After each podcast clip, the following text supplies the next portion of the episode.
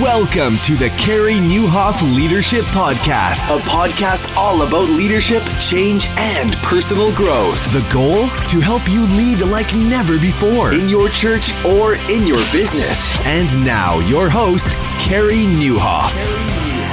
Well, hey, everybody, and welcome to episode 52 of the podcast. My name is Carey Nieuwhof, and I really hope our time together today helps you lead like never before. And yeah, we made it 52. Hey, this is the one year mark for the podcast. It was a year ago this week that we launched with episode one, Andy Stanley. And uh, man, I'm thrilled to bring it around to our anniversary guest this year. And uh, he's a good friend of Andy, actually. His name is Craig Groeschel. And I'm sure Craig, like Andy, needs very little introduction to most of you who are listening. I am so, so excited to have Craig on the podcast. And I thought, you know, there's a number of different directions we could go, but Craig shares with you and shares with me his personal disciplines over the last 20 years. Like, how has he stayed fresh? How has he stayed alive? How has he stayed vibrant, leading one of the fastest growing and largest churches in the world and certainly in America.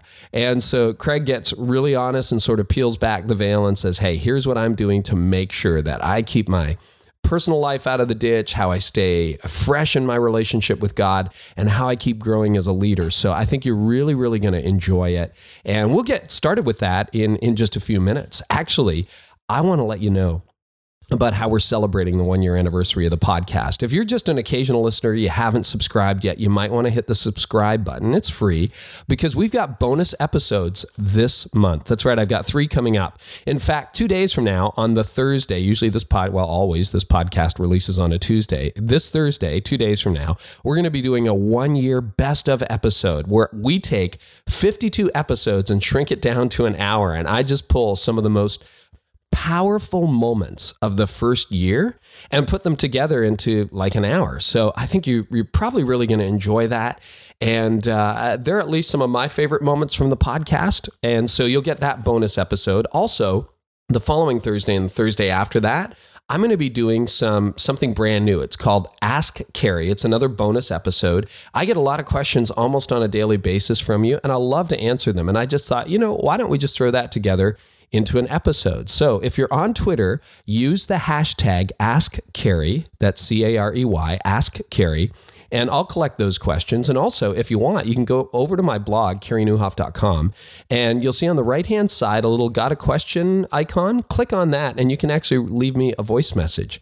And I will be playing some of those back on the air. So if you got a blog and you want to share, you know, your blog with people, you can do that. And I'll be playing some of those back in the bonus episodes as well. And the easiest way to make sure that you don't miss those is to subscribe. Also, we got some special guests this month. Ravi Zacharias is on uh, next week. Jud Wilhite the week after. So it's going to be a powerful month. And uh, the best way to make sure you don't miss anything is to subscribe, and you can do it for free.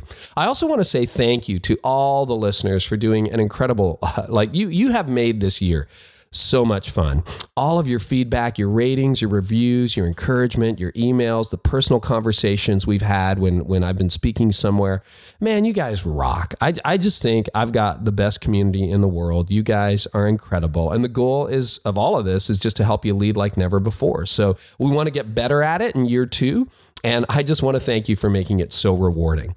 One of the ways I love to help you lead is by writing. And I've got a couple of books that I've released already. And I'm really excited to let you know that my brand new book, Lasting Impact Seven Powerful Conversations That Can Help Your Church Grow, is available right now. Actually, you can pre order it. it. Releases in October, but you can pre order it today. And once launch week is over, you will not be able to get the bonuses I'm going to tell you about right now. So if you order now, you will get um, not only the book that you order, but you'll get the e version, and it runs on any platform, iBooks or whatever you've got on your Kindle, on on your Kobo, whatever. It will run on that. We've also got a free audiobook for you. Some of you are huge audiobook fans, so uh, I am reading that book right now. It'll be available in October once it's released, and you'll get it for free if you order now. And then finally, I'm doing an exclusive webinar for people who pre order the book.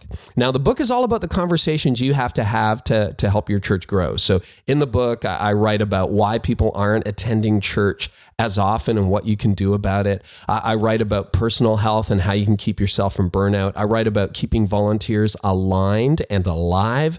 Uh, I write about why young adults are, are walking away from the church and what to do about it. I write about change and, and other subjects that will really help your church grow. So that's sort of the substance. And there's some discussion questions. But one of the things we all struggle with is okay, that's great. But how do I actually have the conversation with my team? That's what that webinar is about. And that's what I'll be sharing with you. So if you order now at lastingimpactbook.com, you get the ebook, you also get the audiobook, and you get exclusive access to that free webinar. So just go to lastingimpactbook.com. You can order copies for you and your team. And uh, thanks so much, man. What a, what a lot to celebrate. Also, my guest, Craig Groeschel, has a brand new book coming out next month. And his book is called, are you ready for this? I love the subject. Hashtag struggles, following Jesus in a selfie centered world. So while you're at it, you'll want to order Craig's book as well. And uh, I'm just so excited. We're going to jump right into that conversation now with Craig Groeschel, all about how over these last few decades he has led himself while leading one of the fastest growing and one of the most influential churches on the planet. Well, like a lot of you, I am really excited to have Craig Groeschel on the podcast today. Craig, welcome. Hey, thank you, Carey. I'm honored to be on with you. Well, I know a lot of leaders, I would, in fact, suspect most, are very well aware of who you are. You've had a tremendous influence on the church as a whole and on many of our lives personally through your writing and your speaking. Um, but give us a thumbnail version of the journey that God has had you on over the last 20 or some odd years at Life Church and uh, with what He's done in your ministry and your life.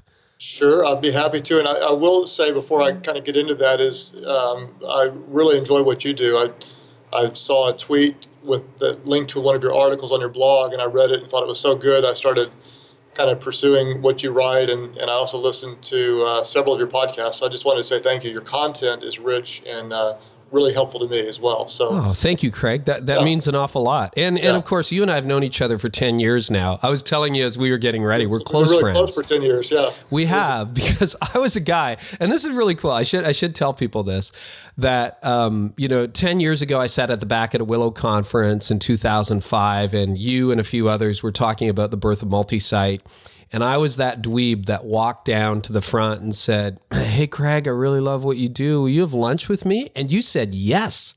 And you and Amy sat down. We had lunch together. We spent about 45 minutes or an hour together. You just need to know that meant the world to me. And it's really cool that we're connecting a decade yeah, later. Thank you. Yeah, I enjoy receiving from you now.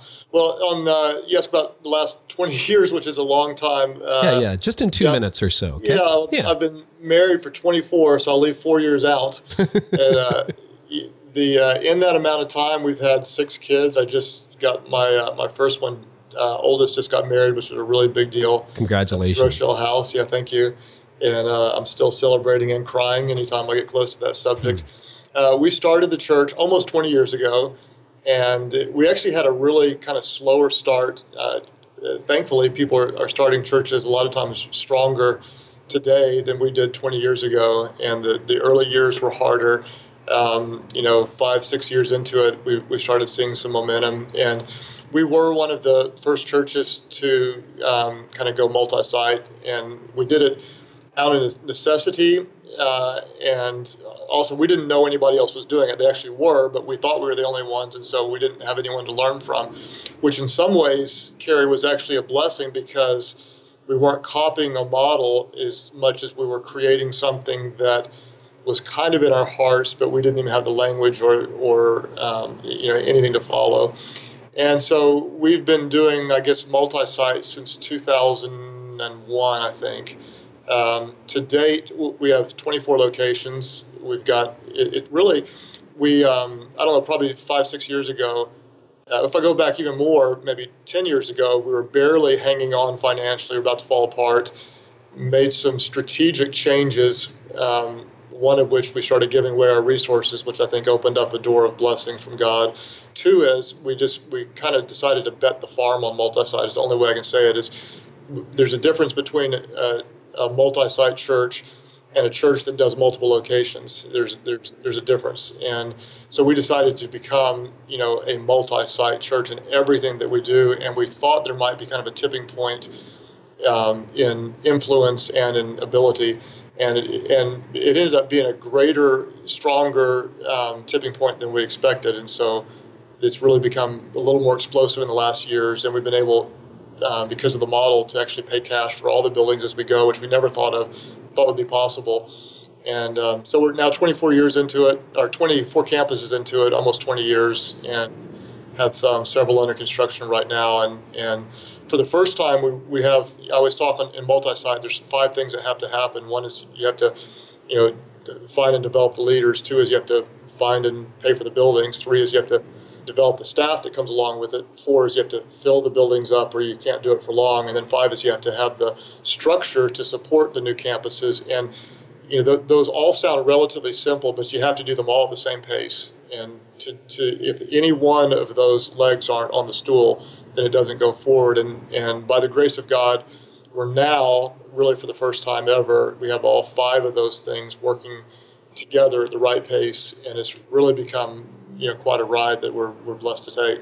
You piqued my interest. I know we're going to focus a lot on your the personal side of the leadership journey for the last 20 years, but you said there's a difference between multi-site uh, and multi a church with multiple locations. Is right. that the essence of it? Those five things? No, not necessarily. Okay. That, you know, the essence is going to be leadership and values and drive and culture and all and all that. You, you don't want to you don't want to add a second site. You don't want to duplicate something that you don't love. And, um, you know, I, I try to talk more people out of doing multi site than I actually encourage people to do multi site mm-hmm. because I think if it's done early or for the wrong reasons, it actually can hurt the ministry.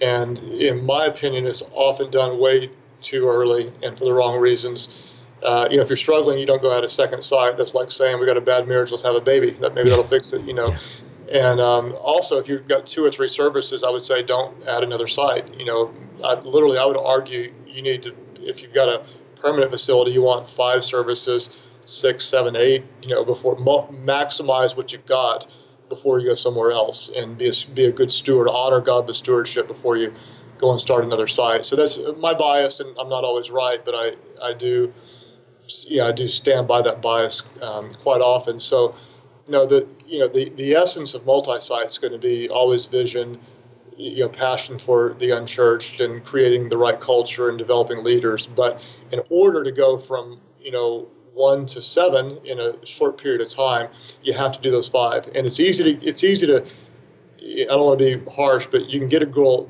your wife pregnant you know several times but you then got to raise the kids. You don't want to just go have go, go start, hey, we're starting four new campuses this year and they all have 40 people. Well, right. you're going to be upside down financially. You're going to end up hurting, you know, your sending campus, the original one or whatever.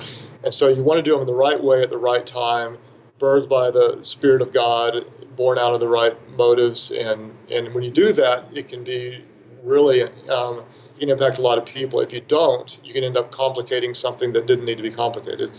Mm-hmm. No, absolutely true. I, I, think that's good advice. Let me ask you this. Um, I mean, tempting question would be so, did you ever think it would get this big? But when did you realize that you were at that tipping point as a, as a leader? Yeah, the, the, the question is no, I never, ever, ever, ever, ever dreamed it would yeah. be this big. My, my secret goal when I started was to have 2,000 people, and it, that seemed so big I didn't tell anybody because I didn't want them to laugh. So, um, you know, I, I actually think we crossed the tipping point before we realized we crossed the tipping point. And so, you know, I, I'm not big into making goals if I want to see this many people or this much whatever, because all we can do is we can input, but God is responsible for the outcome. Yeah. And so, what we want to do is try to say we want to try to do what's right and trust God with the results. Um, we've never had a we're going to start you know five campuses in this year type of goal. I don't like that. Right. What I want to do is I want to start the right locations when we have the right people, the right resources, and so the, our our goal is always going to be try to do what is the right thing at the right time, and then see what happens beyond that. And, and to answer your question uh, about the tipping point, uh, we thought it would be there. We just didn't realize once. And, and by tipping point, I mean that we've got the systems that we can reproduce quickly, that we can pay for it, that we are building the right leaders. And, and when that did happen, I thought, you know, maybe we could go from nine campuses to 14. Mm-hmm. And instead, we went from nine to 24. And now 50 doesn't look, it doesn't look difficult. And uh, originally, I would have thought 50 was, you know, oh my gosh, Im- impossible. But it it's all seems very doable now. Earlier in 2015 i mean i follow you you personally and and life church on instagram and it seemed like you were opening a campus every weekend there for a run. Like it we was did crazy. it was just yeah it was just kind of that's the way they fell and then then we're in a season now we're in a season of doing a lot of work behind the scenes nobody knows about. Right. And so you know we've we're i've got uh, three pieces of land we've that are under contract that we're trying to close on. I've got two buildings going up and you know we don't talk about that stuff while it's happening so it's kind of a planting season and then a harvesting season, and that was the harvest, and now we're now we're planting again. Right, right. So, just so people get a scale, because we're going to dive into the personal journey of leadership, which is what I'm so excited to talk to you about today. But, uh, you know, you're leading a lot. So, how many people, 24 locations, how many people would be present at a typical weekend service? Uh, you know, um, at the time we're recording this, we're doing kind of a big outreach series. And but you know the last three weekends we've had 90,000 and above at physical locations. Average for the year wow. is probably probably going to be mid 70s. And again, this is this is kind of like the it's a blow the kind of roof off type of promotion. And what we try to do, you know, we're recording this. It's yeah, it's the July, end of July, July mm-hmm. and in, into August. Is we tried to take what was normally a dead month, July, and say just because everyone surrenders to it, we, we believe that you can actually grow there. And so to me, it's like a balloon a lot. The next time you try to blow that same balloon up, it's not as difficult. And so hmm. I know that we have more of a crowd. We've got, you know, literally 20,000 people that weren't there in June, and they're not necessarily going to be there in August, but we're expanding the crowd. And then in August, we go actually real hard hitting in discipleship type teaching, followed up by a massive small group push. So what we're trying to do is expand the potential people that we're influencing and then convert the crowd and try to help them think more like a church. And and it's, it's a cycle that we've done year over year. And so it's kind of the rhythms of let's try to attract attendance and then let's try to do something with them. And I don't I don't actually try to do both at the same time, hmm. believe, believe, it or not, because there's certain things that bring the people, and, and, a lot of people criticize that like crazy. I make no excuse for it at all. Yeah. I would rather reach more people and minister to more people every time. I think Jesus did that, and, and I don't, you know, I, people can criticize all they want. I really don't care. Um, and so we're trying to draw a crowd, and then we're trying to convert them deeper into into um, a commitment to the church. And so, literally, for four weeks, it's it's we're trying to draw a crowd, and mm-hmm. then and then for four weeks, we're massively trying to move. I'm, I'm talking on addictions and you know really heavy stuff because they're in the rhythm of coming. And then we go into a massive small group push where we're going to try to start, you know, about 1,100 kind of is the goal of small groups if we do the things right to build the leaders and connect them as they go back into the school year. And so, you know, it's a prayerful strategy that we've worked out over the years and kind of run the same game plan year over year with different players and pieces. And, and it seems to work pretty well for us. And just to connect the dots for leaders, the big series is at the movies, right? That's the one you're in right now as we're recording this. Is that the big draw? Cor- correct. Yes, and mm-hmm. it's and, and a lot of churches have tried to, to copy it or, or, do or you know do their own version of it, and it's you know you have to understand it's not you don't play a movie and people come. That's not what what drives it. It's uh, it's the culture of evangelism where gotcha. they they believe if I get people here that don't normally go to church, it's, it's the it's the months of vision casting that goes into it. That this is the time. We, we you know we're seeing you know, well over a thousand people come to Christ every single week, week over week, and it's it's been created. There've been, I mean, we put out hundreds of thousands of door hangers with free popcorn, all this really kind of cheesy stuff, and you know, we we, we drive the value, and we'll do anything short of sin to reach people who don't know Christ. To reach people no one's reaching, we have to do things no one's doing, and so that just we drive that value in value you know, we want to create emotion. I don't want to just say we stand for evangelism. We do. Yeah. i want to do i want to do something that creates a, a feeling and a sense. And so this has been culturally we built it for years. It doesn't have to be movies. It could be anything. It's, sure. you know it's the it's the culture of we want to see people who don't know christ come to christ and that's that's what drives it yeah, and i think that's a good point you know me just deciding, oh, I'm going to do at the movies next month, and I'll talk about four movies is not necessarily going to draw ten thousand unchurched people. Well, there's a lot of people who've tried it with not great results, and I yeah. think that's the reason why. Is you don't you don't just copy what someone does. You have to understand the why behind the what, right? Or the what generally doesn't produce the same results. Well, and you've got a whole system behind that too. I mean, you do a ton of production, you do a whole lot of invest and invite. You're out in the community. It's a lot more than it's, just. We've done it for 14 years too, and so yeah. the, the church it's like Easter for the church. They know right. what's coming, and it, you, you don't you don't build that in three years. It takes time. Wow. So let's switch to the the personal side of the journey. I mean, you've been doing this for 20 years, and I can hear it in your voice already 10 minutes into the interview, 15 minutes in the interview. You're pretty passionate. What keeps your passion white hot? How do you stay in this for 20 years? Uh, you know, I don't know. I, I uh, uh, a few things. One would be I think I have the advantage of being a guy that grew up going to church but didn't know Christ.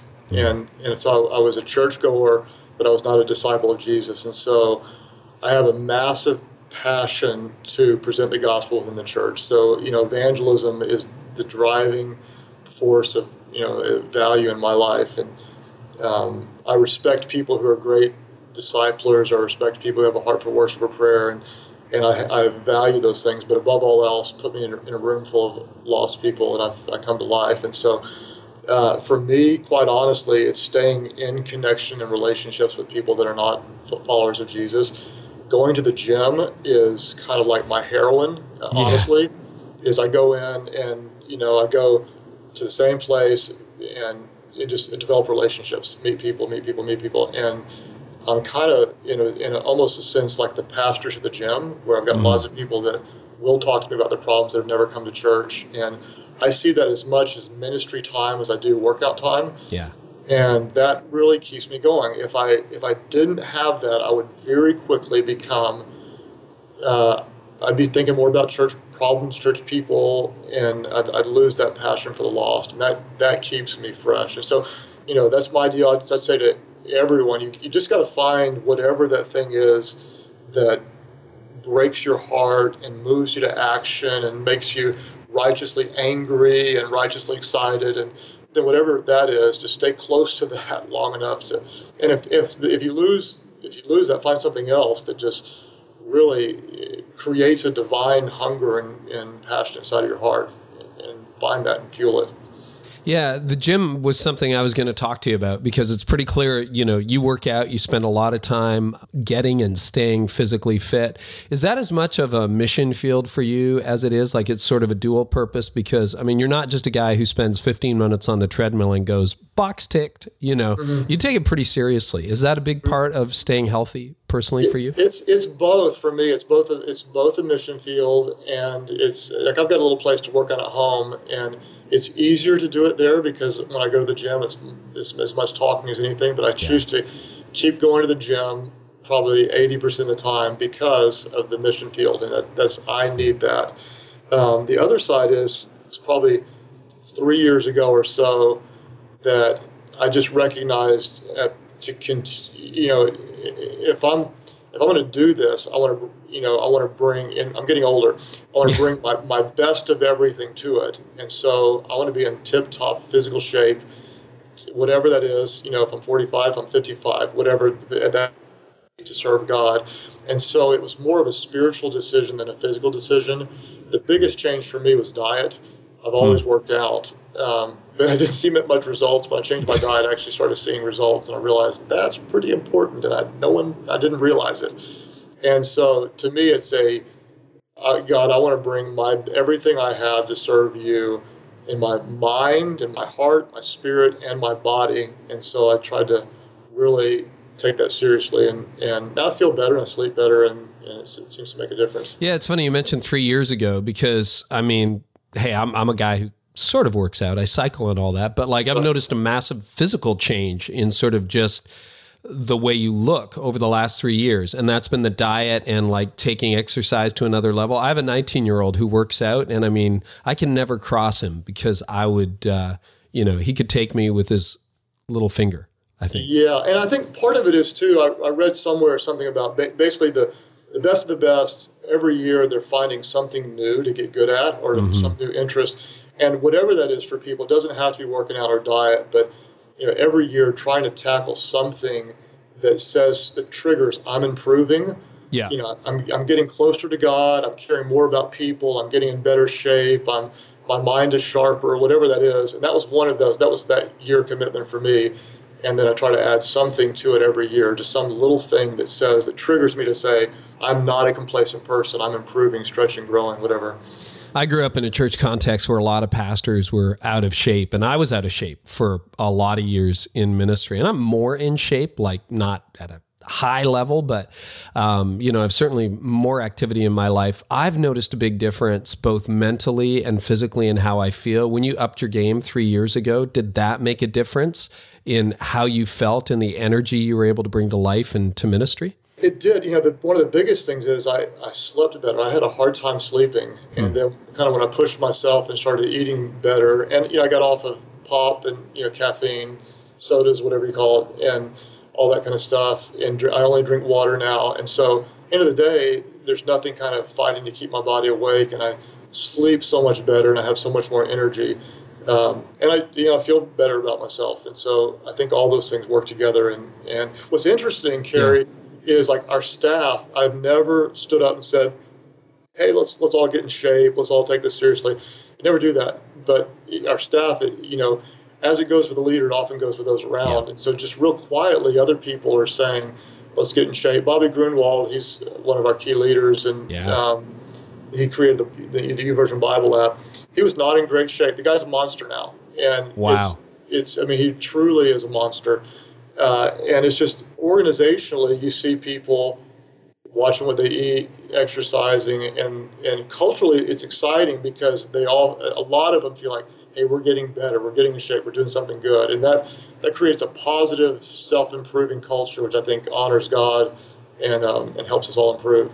Yeah, you know, and and with Bobby too, every single day. U YouVersion is my go-to app. I can't remember Good. the last time I opened a physical Bible. So on behalf of everybody, thank you, thank you yeah. for that gift, Craig. Thank you, Bobby. Oh, thank you to the whole team. We love it. I'm glad you use it. Thank oh, you. Oh, it's it's it's huge. So continuing the theme of personal growth, how do you keep growing as a leader? I mean, I, I want to ask this question both in terms of your skill set, but also in terms of your personal development. Mm-hmm. I mean, when you're leading a church of 200, it's easier to find other leaders who are like, oh, yeah, well, when we reached a thousand, this is what we did. But I mean, when you have 90,000 people at church, there's like two or three people you can call up and go so how are you guys doing this how do you how do you figure that stuff out when you only have a couple of peers yeah, it's not. That's, uh, you know, I, I, thought that same thing, and what I'm finding now is that you, you can really learn from anybody. Everybody's mm. got a hmm. story, and so one of the things I've in the last I'd say 18 months or so I'm seeking out is the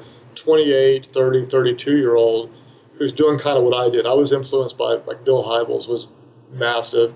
Yeah. to me. And so I came and I, I looked at what he was doing. He was probably early 40s and I was 28 and I took what he was doing and I adapted it to my generation. And there are people who are doing that. Basically, they're looking at you know an Andy Stanley or maybe they're you know a Perry Noble or Steven Furtick. Steven's young, but maybe me or whoever, and then they're adapting it to a, their their generation. And so I'm trying to learn from those guys and figure out what are they doing, how are they improving upon what we did, and what are they doing that we didn't see or think of. And mm-hmm. They don't have to be bigger to learn from, and that's really really important. You can learn from anybody, and I would rather be found asking more questions in a room full of pastors than answering more questions, and I have to be intentional about that.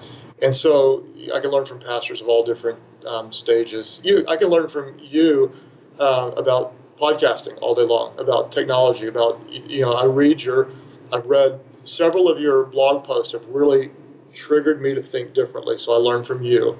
Um, and then I learned from business leaders all the time. You know, uh, I, met with the CEO of Walmart, and you know he's opening up more stores in a you know in a four-hour period around the clock that I'm opening campuses all year long. So that what I like to do is I like to get around people that, that the phrase I use is that they give me the gift of disorientation. Hmm. Uh, I want the gift of disorientation. I don't want to just see someone who's one step ahead of me. I want to see someone who's five or 10 or 20 or 100 steps ahead of me because, and then I want to pay real attention to the places where I push back and say, well, that doesn't apply to me. Well, that's not true here. Well, I disagree with that.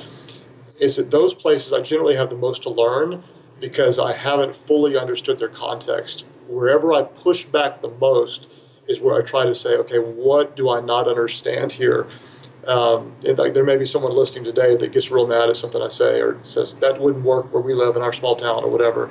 some leadership principle, and I would say, actually, you know, you may be right, but there's a bigger chance that you don't understand the full context yet, and that may be where you're disoriented. And let's try to let's try to figure out why. And um, I love it when someone gives me the gift of disorientation. Like I don't, I can't, I can't even wrap my mind around that. I don't understand it, so I got to pick it apart and study it, and and I got to learn 15 steps up to it. And how'd you get there, and why? I, I don't want to know just what are you doing, but why? Why do you think this way? I can't copy what you do, but I can learn how you think. And so that's what I like to get into. Hmm. And did that come naturally for you, or is this something you've had to develop over the last 20 years? I think I was blessed when we started with, with good mentors, and so I've always had access to people. And I feel like I feel sometimes people say, "Well, I can't get access to you know whoever." Well, you yeah. read their books, listen to their podcasts. Information is everywhere now. There's no excuse. Yeah, no excuse whatsoever. Totally. Yeah. And, and that, that's one of the goals of this, right? This is like a mentoring thing that you can do for a lot of people. And, and I love the idea of cross disciplinary learning too, that, you know, you go and talk to, you're not going to be opening department stores anytime soon, but there are, no. there are principles you can learn from, which is great. Absolutely. And yeah, business leaders, we should learn from all the time because they, you know, they're doing the principles of leadership cross eh, fields and, and, you know, we are, we're in, Jesus was a leader. He he yeah. led people to know God personally, and you know through twelve people he changed the world. And so, I want to learn from anybody who can help me be a better better spiritual leader. In terms of your personal walk with Christ, just your devotional life, that's got to be really really top notch. I'm sure to be able to lead what you're leading. How has that changed? What are you doing currently, and how is that different than your message well, that's a great question. How, how has it changed? Because in the early years, it, it really suffered. Mm. And um, I, I, heard Bill Hybels say a quote one time. He said, The way I was doing the work of God was destroying the work of God in me. Yes. It, it, it just hit me like a ton of bricks because in the early years of ministry, I allowed kind of my sermon time to be my devotion time. And I and that's not for me that's not adequate and i thought it was and so I literally kind of started letting ministry replace my first love, and ministry became my first love. And so that was really not a good time spiritually. And then, Carey, I always felt guilty because, like, you know, I know people who pray an hour first thing every morning, and you know, man, I'm praying five minutes straight, and I feel like my mind's drifting and wandering. So I, I always felt like a big spiritual failure. So what's funny is the YouVersion Bible app is that has actually been the best thing for my personal time in God's Word. So the tool our church created to help other people is the tool that really helps me uh, a lot. I have made a discipline to read through the Bible. I used to say cover to cover, now I say front to back. Right. Um, and I've done that for I don't know how many years straight. And what that does for me is a little bit a day just isn't enough. I, and I like the I like to force myself into places I wouldn't read otherwise. And every year I see something different. Every year I try to change the translation, so I'm reading the same words from from a different different translation. Um, so that that has brought my time in God's Word to life. Hmm. Prayer time. What I learned is that rather than feeling guilty for not praying for an hour a day, what I want to do is I want to be a person of prayer, and I'm praying all day throughout the day. And so yeah. it, prayer is more of a conversation and ongoing awareness of the presence of God and that's been life changing for me. So I can honestly say, the last five years, and I and I have a goal when we get new staff members. I tell them the five things I want for them. One of them is that you know, five years into the organization, I want you more in love with Jesus than, than when you got here today. Mm-hmm. Because as you and I both know in the church world, it's often the opposite because we, it's just assumed we're growing spiritually and we're not a lot of times. Right. And so I can say with integrity that the last five years have been clo- I've been closer to Jesus and really happy and thankful and rejoice in that and and also just the fact that it's possible. You know, a yeah. lot of people don't think it is, and, and you know, you can be friends with church members. Yes, you can. You can be close to Jesus. Yes, you can. You can be happy. Yes, you can. Your kids can still love the church after they're raising it. Yes, it's possible. It's, it's mm-hmm. it should be that way. And yes, how it, how it diff- differs from message prep um, and it just devotion time is really for me to connect with God. Message prep is for for me to try to connect other people to God. So it's a totally different gear. That that part's hard, laborious, grueling. It, you know, women get mad when I say this because, and I, they should, but I feel like it, writing a sermon is like giving birth every week. and I know that's not fair because I've never given birth, but it really feels like that to me. It's like, oh my gosh, this is hard every single week. And so, yeah. It's just you know we could talk for hours about that. It's work. It's work. Well, Louis Giglio, you can get mad at, you can blame him because he's called it uh, you know the whole birth process. He uses that as a metaphor. So, yeah. uh, so get mad at him. I stole that idea from yeah, him. that's right. That's right. Yeah. You know, I'm, I'm, thank you for being honest about the struggle with prayer life. I don't know about Amy, but like my wife Tony, she'll pray for like two hours, and I'm like, what are you even talking about? Like, I don't know because I'll get distracted after five minutes. But like you, you know, when I'm out cycling, I I will often that's just a conversation I slip into and out of with God when I'm driving, when you know I'm working through the day. So it's more, it, you know, you have a, a burst of prayer maybe that where you try to stay focused, and then it's more like a conversation.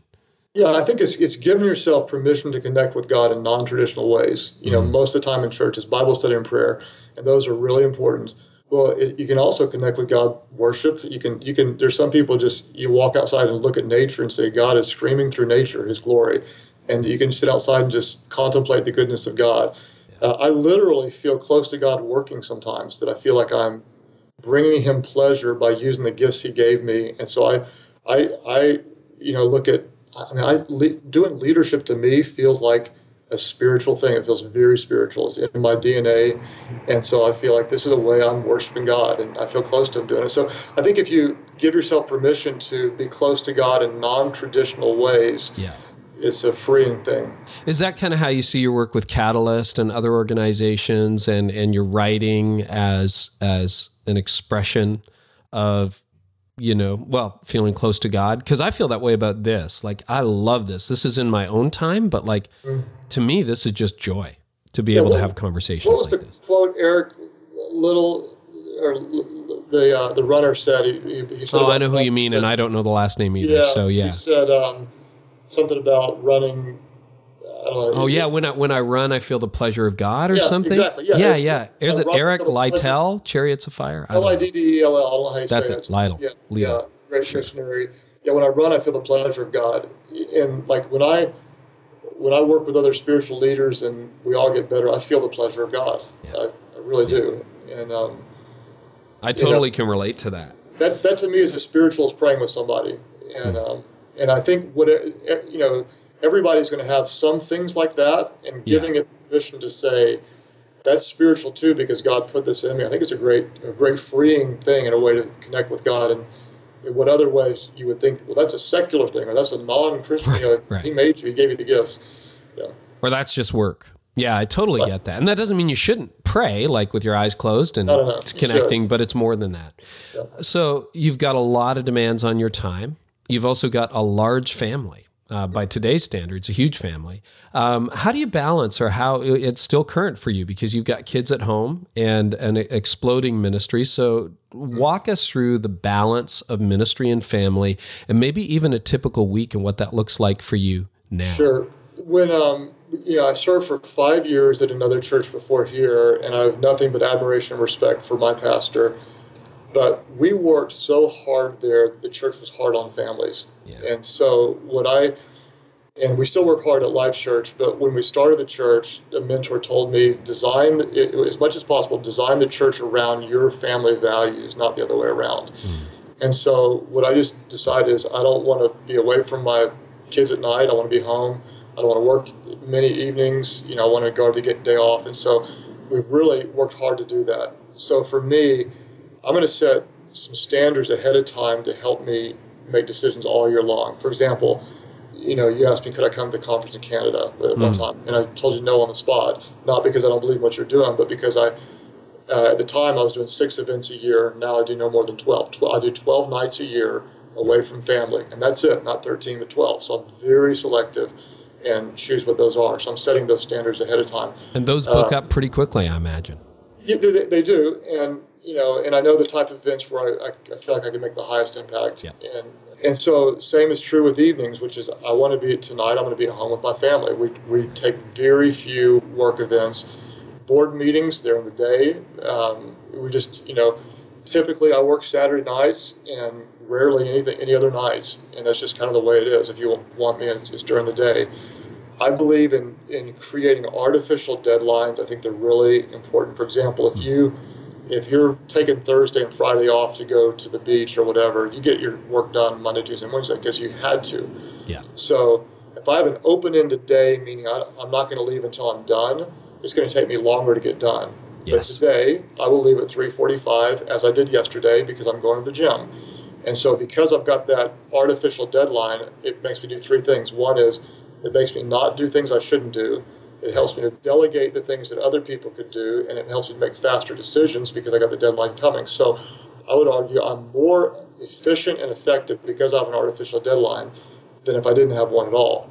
And so by saying I'm going to be home tonight, I'm going to go, I'm going to go to the gym, then I'm going to be home for dinner time.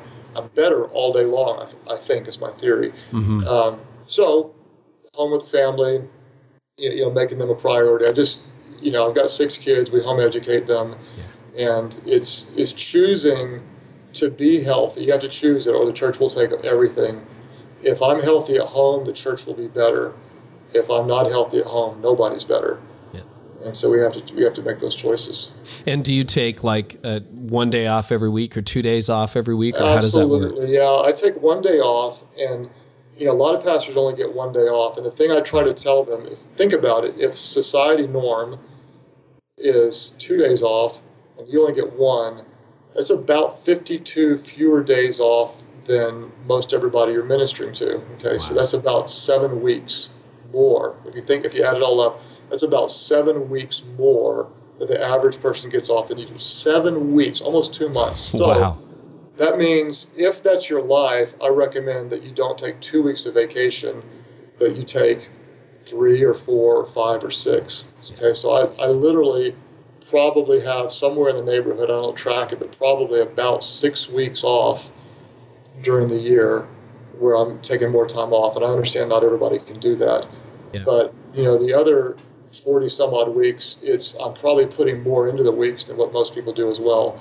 And so you have to find those rhythms. And then the more time off you can take at one at one chunk, the more valuable it is because mm-hmm. in what we do, and a lot of your listeners will understand this, we we use our, our RPM our internal RPMs are higher and it takes us two or three or four days to unwind. If oh, yeah. a five, five day trip, the day you unwind, you're packing to come home. So if you've got you know two weeks back to back, two weeks are not twice as good as one week. Two weeks are five times as good. And so whatever extended time you can take every year, you'll be fresher. And a lot of people think, well, I can't afford to be away from my ministry or whatever. Well, you're not empowering people. You can. You're not. You're not that important, is what my counselor told me. You're not that important. You're not that good. Let someone else handle it, and everyone will be better off if you're fresh. You mentioned counseling. Has counseling been a big part of keeping you healthy over the years? I did two. I did two rounds of counseling, um, both both for being a workaholic, and one was the second one was I was focusing on my workaholic tendencies, and I was focusing on my fear of lack. I was basically trying to develop my generosity, and what was I was afraid if I give more, then there won't be enough, and so I was trying to develop not a prosperity theology, but an abundance theology that my God sure. is an abundant God. And so I was trying to become, I was trying to learn to give more without fear, and I was trying to learn to not feel like my presence is always necessary. And that's a big, we could talk a lot about that in multi-site, that everyone thinks it's all about your ego being on the screen. It actually, you know, you have to be strategically absent and empower people far more it's actually less, it's less about you and more about empowering other people to really make multi-site work. But that's, that's a whole other podcast. Yeah. So okay, so you take what's your day off? Is that a like a Friday uh, or for me? For me, it's Friday. Someone told me like Monday. A lot of guys take Monday off. They said, "Don't waste your bad recovery day on your family." Wait until you feel good. And so that's why Mondays I feel horrible. And so I'm not going to waste that on my family. But yeah, yeah. yeah. Just stumble whatever, into the office and get done what you can get done, right? Yeah, you know, but some people aren't like that. Just whatever works best for your rhythms. Mm-hmm. How many Sundays are you preaching typically? How many weekends a year I, these days? I probably do about 40 weekends of content, but that wow. doesn't necessarily mean I'm on that weekend. For example, the last weekend I was on was the third weekend of May and I'll, and I'll be on again the first weekend or second weekend of August. but I will have produced the content for those all but maybe two of them. Meaning, right. I, I taught it in the studio on a Thursday and we show it or whatever. So uh, it's a it's a different way of measuring. I I'll produce about 40 weekends of content, but then I won't necessarily be there that weekend. And here's something I'll tell you that we're really excited about is um, uh, in September this year, I'm going to have about 83 different speakers speak on one given weekend. It's the second time we've done this. We call it developmental weekend. And, um, you know, I'm looking at my staff. Do I have, you know, can this guy or this girl, are they good enough to speak to 75,000 people? Probably not. Are they good enough to speak to a service of 400 people? Absolutely, they are. Huh. And so, what we're going to do is we've got about 135, 140 services at all of our churches. So everybody's going to get, you know, like two, um, one or two services. A campus pastor might get one, and then everybody else gets two. And so we slotted 83 slots to have 83 different people speak on a given weekend.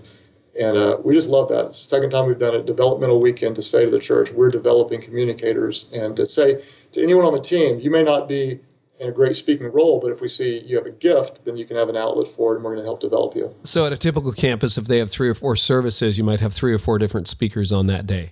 Correct. Right? Yes. Wow, that's a great idea.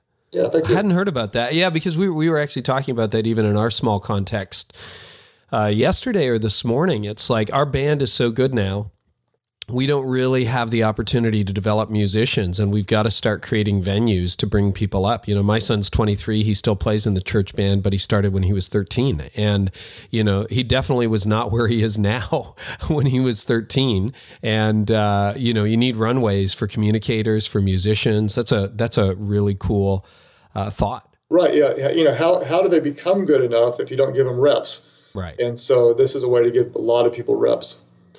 Moral failure seems to be something that we just never escape in the church, and it happens often to you know influential business leaders. We've seen it even recently this year in in the church once again. Mm-hmm. What are you doing to guard your family, your personal life, and your church against moral failure, Craig? Yeah, you know, I think making you know everything down to making your marriage relationship really important not being a child-centered parent where everything revolves around the kids but you know really guarding that is really big. And then to me putting safeguards in every place that you're potentially vulnerable is really really wise. Okay. what i don't want to do is i don't want to you know resist temptation in the future when i can eliminate that potential temptation today and I want to say it again because I think it's pretty important. Yeah, please to, say it again. I don't want to resist temptation in the future when I can eliminate that temptation today. My job is not to manage temptation when I can eliminate it. And so right. I can't eliminate all temptation, but I can say and live I'm not going to be alone with a woman. And, right. you know, I can do that. I can make sure all of my devices from iPad, computer, cell phone is locked down, so I have no access to look at something I wouldn't want to look at. Right. I can say, and I, and I do I do all this too. When I travel, someone's always with me. I don't even stay in a room alone. Part of it's because I'm an extrovert and I don't I get lonely, you know. So so Bobby goes with me, or my daughter goes with me, or you know someone goes with me, and so I'm never in a room alone. Uh, and so you know, just I know where I'm vulnerable, and I put safeguards in place that way. And you know, people say, "Man, are you that weak?" And you know, maybe I'd say I'm going to be that wise. Mm. Um, decide ahead of time. It's great. Are you uh, that weak? No, I'm trying to be that wise. That's right. that's a good way to think about it. Yeah, it's just you know, there, everybody falls into moral failure.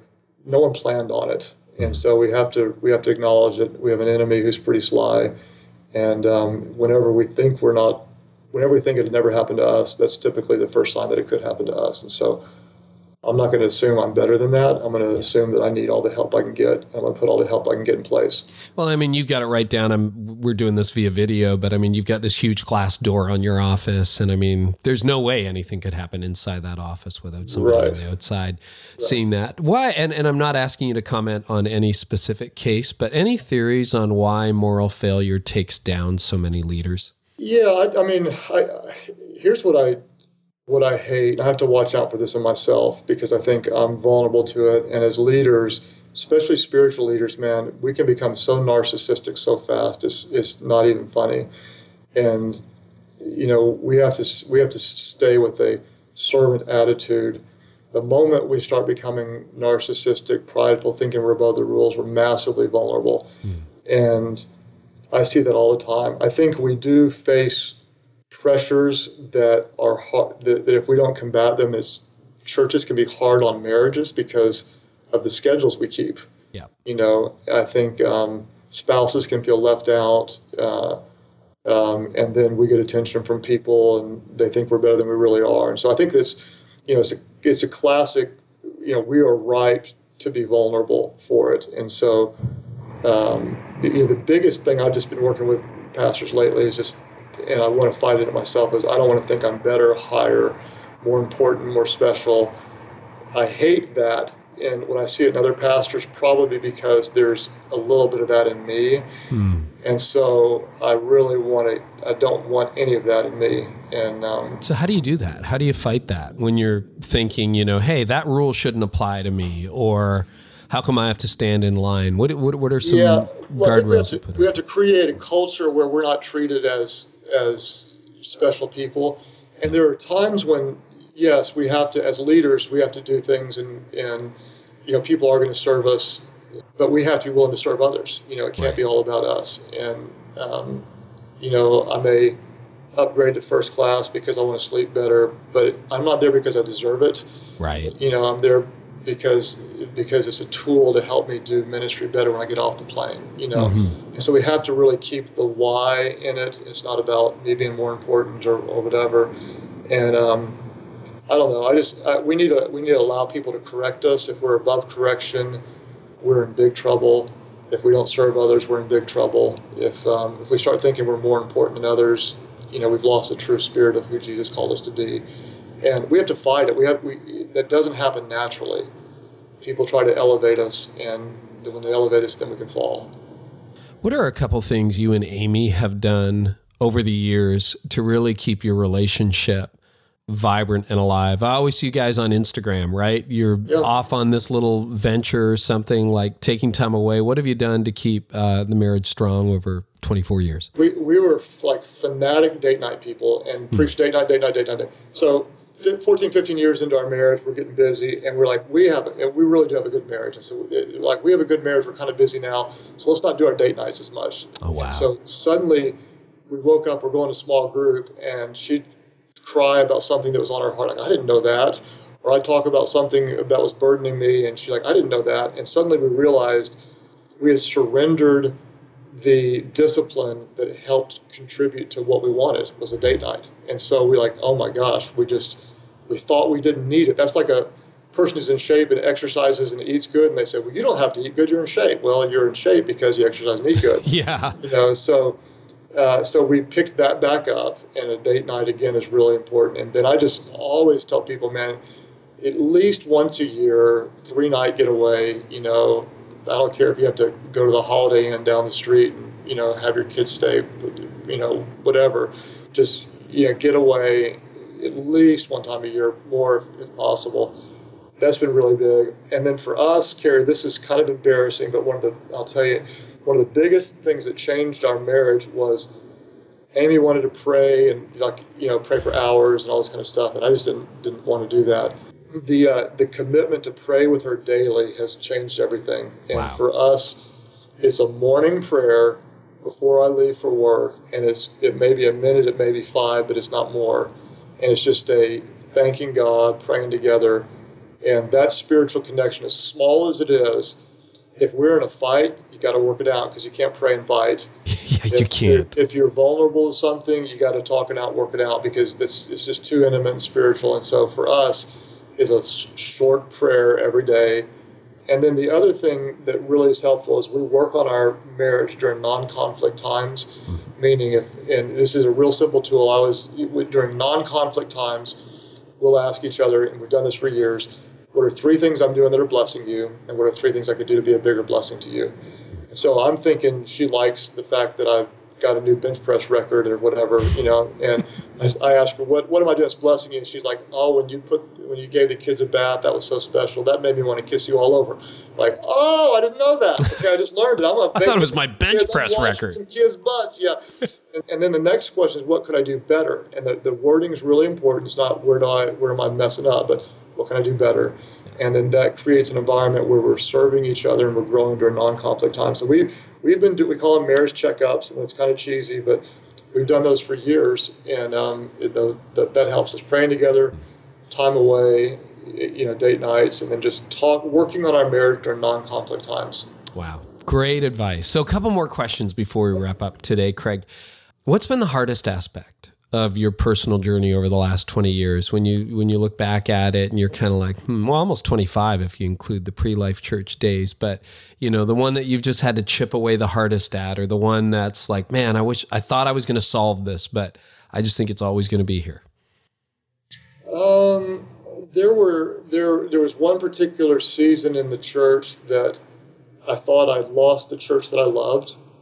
It you know spread out, and I couldn't seem to I couldn't seem to impact the culture and and create change the way that I once had, and I, I just I almost surrendered. I, I it was a short season where I I don't think I really seriously thought about quitting, but I did think about it. You know, like what would it be like to do something else? And this was at Life Church. This uh, absolutely. This was Yeah. basically between it was between years 11 and 13. We're in year 20 now, but somewhere in there that season, I had tension with my key leaders. You know, my top four guys have been with me for 17 years. They're still with me, and we had tension, and there was a lack of trust going both ways a little bit. And um, I just I looked at it, and it's probably what the guy who feel you know like my church won't grow. It's like kind of this hopeless feeling of I can't create change anymore. And so that was a really scary, scary time.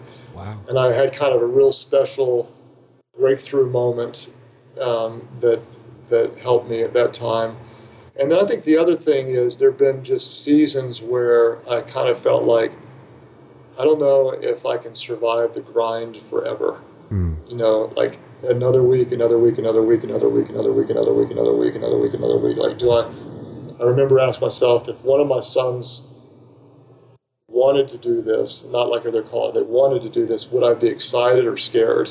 Wow. And I remember thinking I would actually be a little bit scared because it's so it, the, it's so grueling, hmm. and so kind of working through those times and choosing to see that this is actually a gift, and it's and I have the power of God to help me. I'm not alone. I'm around great people, and so so I was literally talking myself through those times, and even I, I'd call it mild depression and and talking just literally talking it through and reminding myself of the truth then i'm able to pull out of it and uh, and keep doing it with joy but uh, Wow. I appreciate you sharing that. When you when you talk about the critical breakthrough that happened in that tough season, is that something that's shareable or is that like a 2-hour conversation? no I, I can share it real fast i was at a conference i was actually teaching and i was feeling like a hypocrite because i was teaching on leadership and feeling like i wasn't a good leader and i went and sat down marcus buckingham followed me he was speaking and I felt like God spoke to me. And when I say that, uh, there's probably four or five times, you know, in the 20 years where I felt like it was that direct, where I just had my head down. I felt like a loser, and I felt like God said to me these words. I wrote them down: "Quit whining. You're sharp. Fix it." And I wrote it down, like "Quit whining." Uh, It's almost like God was talking to me like like a loving coach or father would, uh, almost in my language. Quit whining you're sharp, which I kind of heard like I've given you what you need to do it. Yeah. You're the leader I put in charge. You have the ability. If if, if you didn't have the ability, I'd put someone else with the ability. Fix it. And and it was just the hope of I can fix this. And so I went back to my leaders and kind of just said, you know, I we've got tension. I'm going to ask you to trust me. And if you don't trust me, we don't have anything. If you trust me, my intentions where we're going, then I believe we can lead this and they, they kind of apologized to me. I apologized to them. And then I stood before the staff and said, here's where I failed you, and here's where I've been off, and here's what I want to do. And there was almost this like collective sigh of relief, like, okay, our leader is confident, he's heard from God, he's back, and immediately things started changing. Where for two years nothing would change, and so it was really Wow.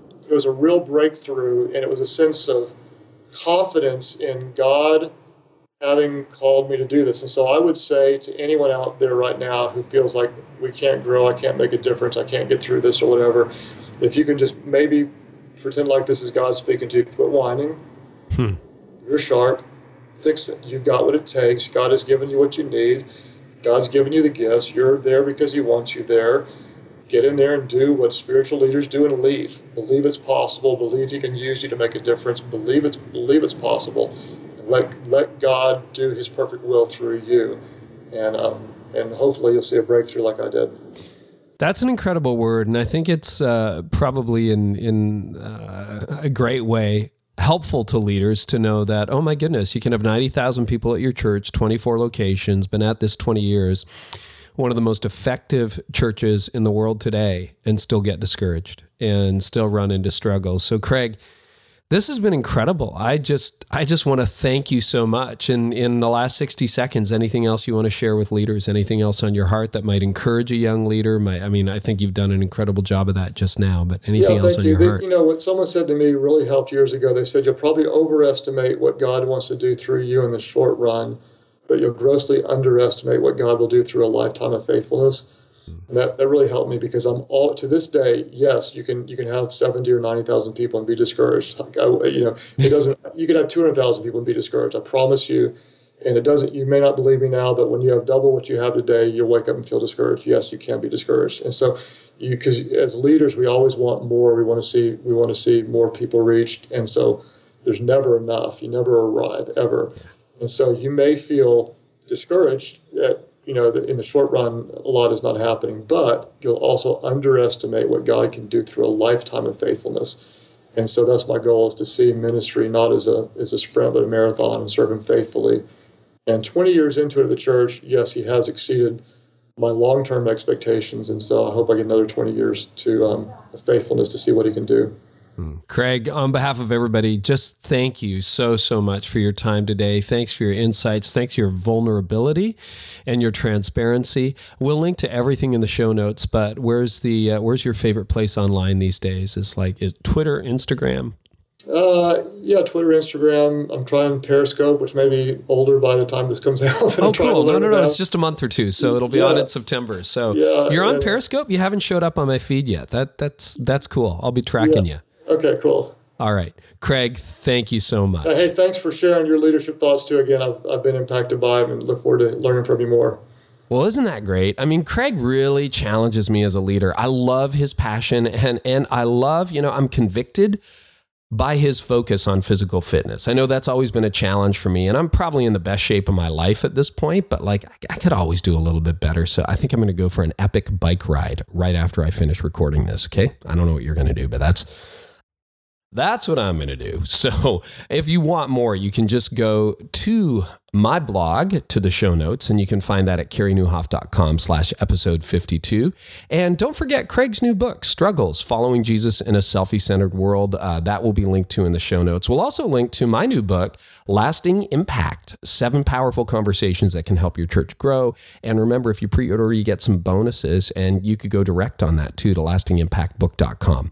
And finally, for those of you who stuck around till the end, do you know where you can get a copy of my book before anyone else does? It's the only place you can get it. In fact, it's the place where I will get the physical copy of my book before anyone else does. You can get it pre release on the Orange Tour. That's right. We are going to be in a number of different cities this month. If you go to orangetour.org, you'll see all the cities. I am going to be in Atlanta and I'm going to be in Irvine, California. So if you look at those tour dates, I'm going to be there. I'm happy to sign your book. And otherwise, my book is going to be at all the Orange Tour stops, all 15 of them this fall. And you can actually get a copy of the book before it's released to the world. See, because you hung around till the end.